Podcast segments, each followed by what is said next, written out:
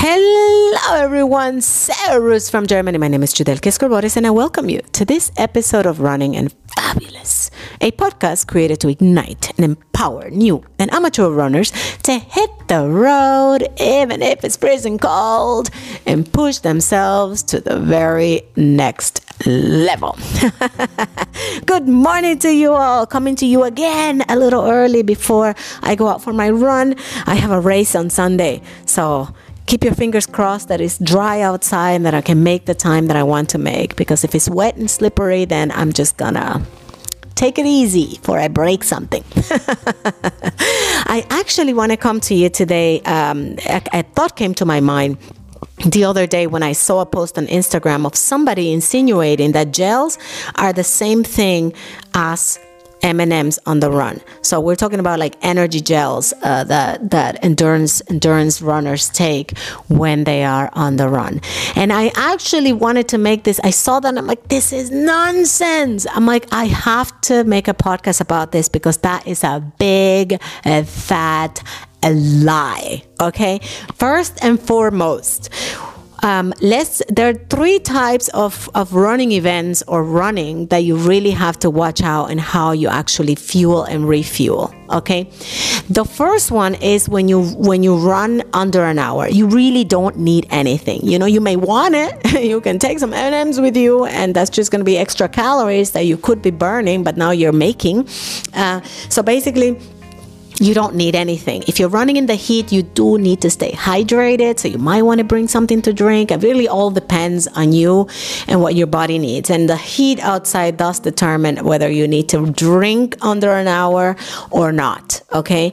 And, um, but eating, no. If you're going between one hour and two hours, then you need to take between 30 and 60 grams of carbs. Okay. Every hour. I do it every 45 minutes, depending on the intensity of my run. But, you know, not all carbs are created equal okay? The carbohydrates that you find in the in the in the sweets is actually made of two molecules fructose and glucose. And i don't want to get into technobabble but i've got to tell you this because glucose is the one that actually makes the energy in your body that gets pushed into your muscles you know uh, and, and and into your store for the liver etc etc so basically one of those two molecules in in this m&m yeah? It's the one that's going to give you energy. The the gels actually have this molecule as the main source of sweet right? So it's sweet but it's not the same sweet. It's the actual energy that you need in order to the, the energy that goes directly to your muscles and it gets stored in your liver. So basically it's the energy that you need for refueling on the run. But not only that, you know, when you're on the run, there are a lot of things that happen. You know, you actually are not just replenishing energy, it's not just about the sweet, it's also about the electrolytes, okay?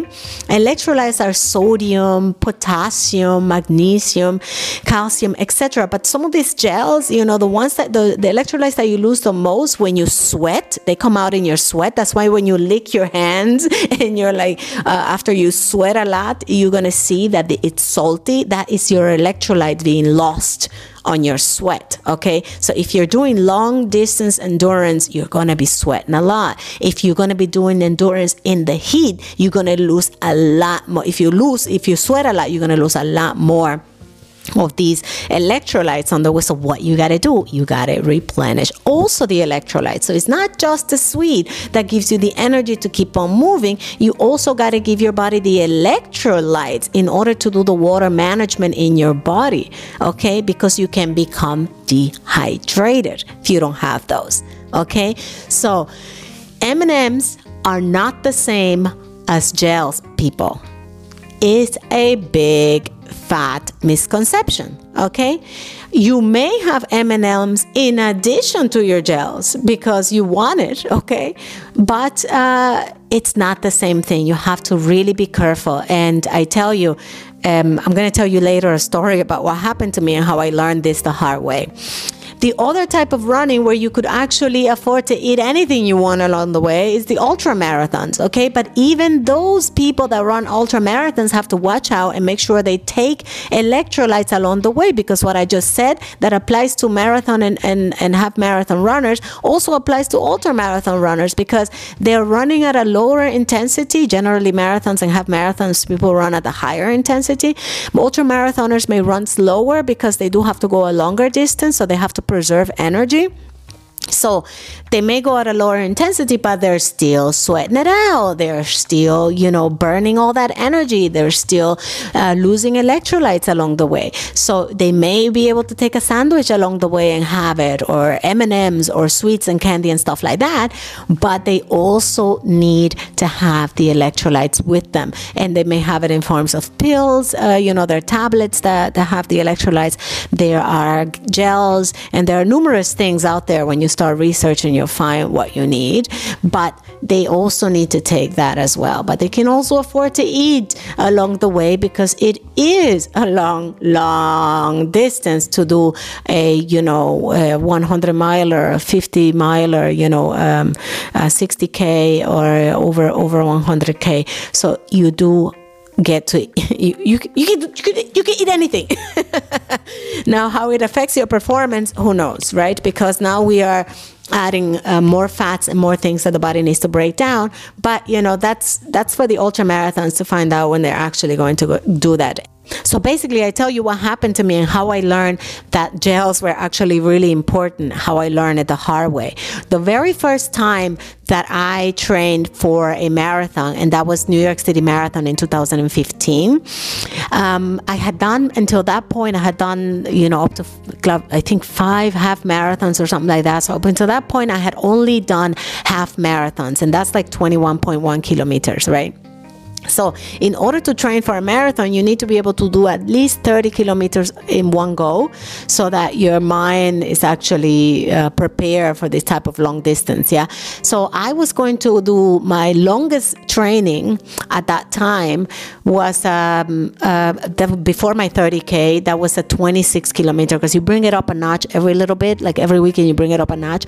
So, I'm like, oh my God, I'm going to do 26 kilometers. And that's a huge bite for me at that point at that time right? That was huge. And i'm just like okay so i need to keep my muscles supple. You know i was reading you need to get hydrated. Hydration hydration hydration hydration. And it is important to have hydration okay but I tell you what happened. I um, kept drinking a lot of water, and I drank a lot of water on the Friday before uh, I went, or yeah, on the Saturday before I went um, on the run, Friday and Saturday, just like liters of water. And uh, then I went out on the run, and on the run, I only took sugar with me, uh, not sugar directly, but glucose with me. So dextrose, which is a direct uh, the energy that you need to to move, right? And I took some some snacks with me, like uh, salt press. Not, I didn't have salt. It wasn't salt. It was sesame pretzels, and. Um, and some other things along the way that I thought, oh yeah, we'll just go the natural way, and I'm just gonna eat along, and you know, just do this. No gels, no gels. You know, we don't need that. And um, I honestly, like, I came back. I think I did like six uh, something per kilometer uh, the entire time. I came back, and uh, and after I stretched, I went uh, to do my after run shake, which I usually have uh, something with high antioxidants, meaning lots of fruits, and something with protein protein in it, meaning uh, pea protein is what I use. So basically, I was I went to do my shake and I couldn't I couldn't bring the things out of the cover. I couldn't get the ingredients together. I was so weak, you know, and I was very very cold. And I'm like, I know that after a long run I'm cold, but this is abnormally cold. And so basically, generally during training seasons, I keep eggs cooked hard-boiled eggs in the freeze in the not in the freezer in the in the fridge and I was like oh my god I can't I need something in my stomach now. So I went to get the two eggs out of out of the fridge and I went to peel it. And my fingers were like paper. They were like falling off my finger. I'm just like oh my god this is so abnormal. What's wrong with me? So I actually took a knife and I sliced through the eggs and I put salt in it and I ate it of course without the without the shells.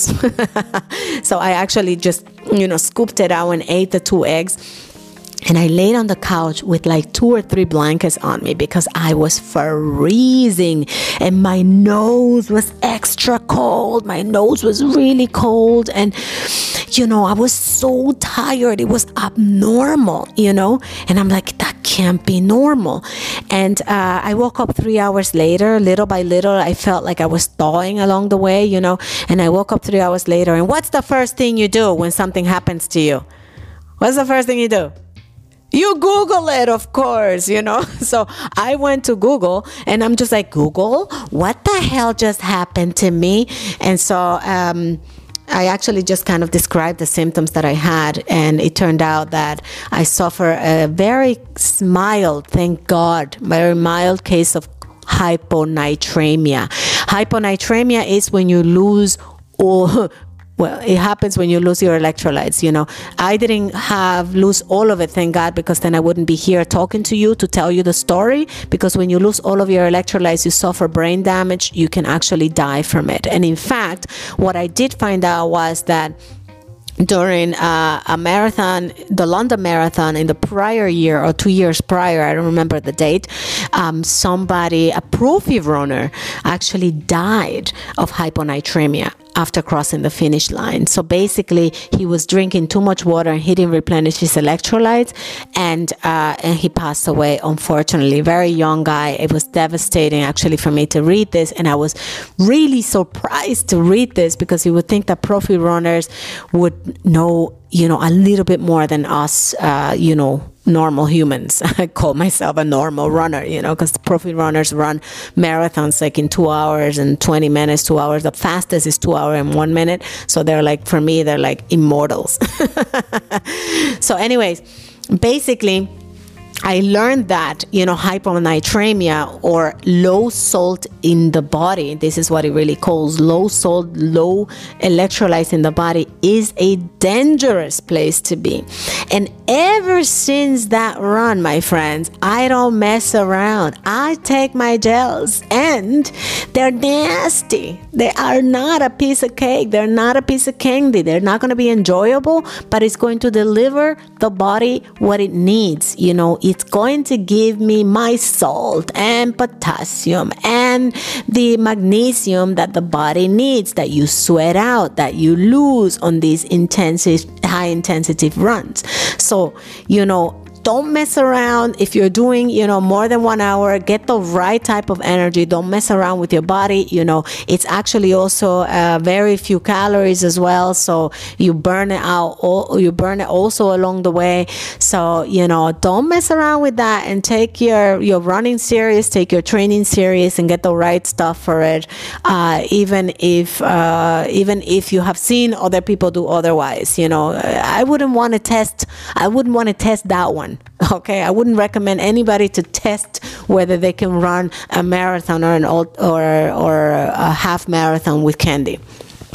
All right, so my friends. That is all I have for today. I gotta go put this body in motion because I gotta get started to work again and uh, get some stuff done. So, I thank you so much for listening to me babble into the end of this podcast. I really appreciate your time and listening to me. I hope that we stay in touch. You can find me on Facebook. I am the only Judelki Escobares you will find. And on Instagram, I'm at Running and Fabulous.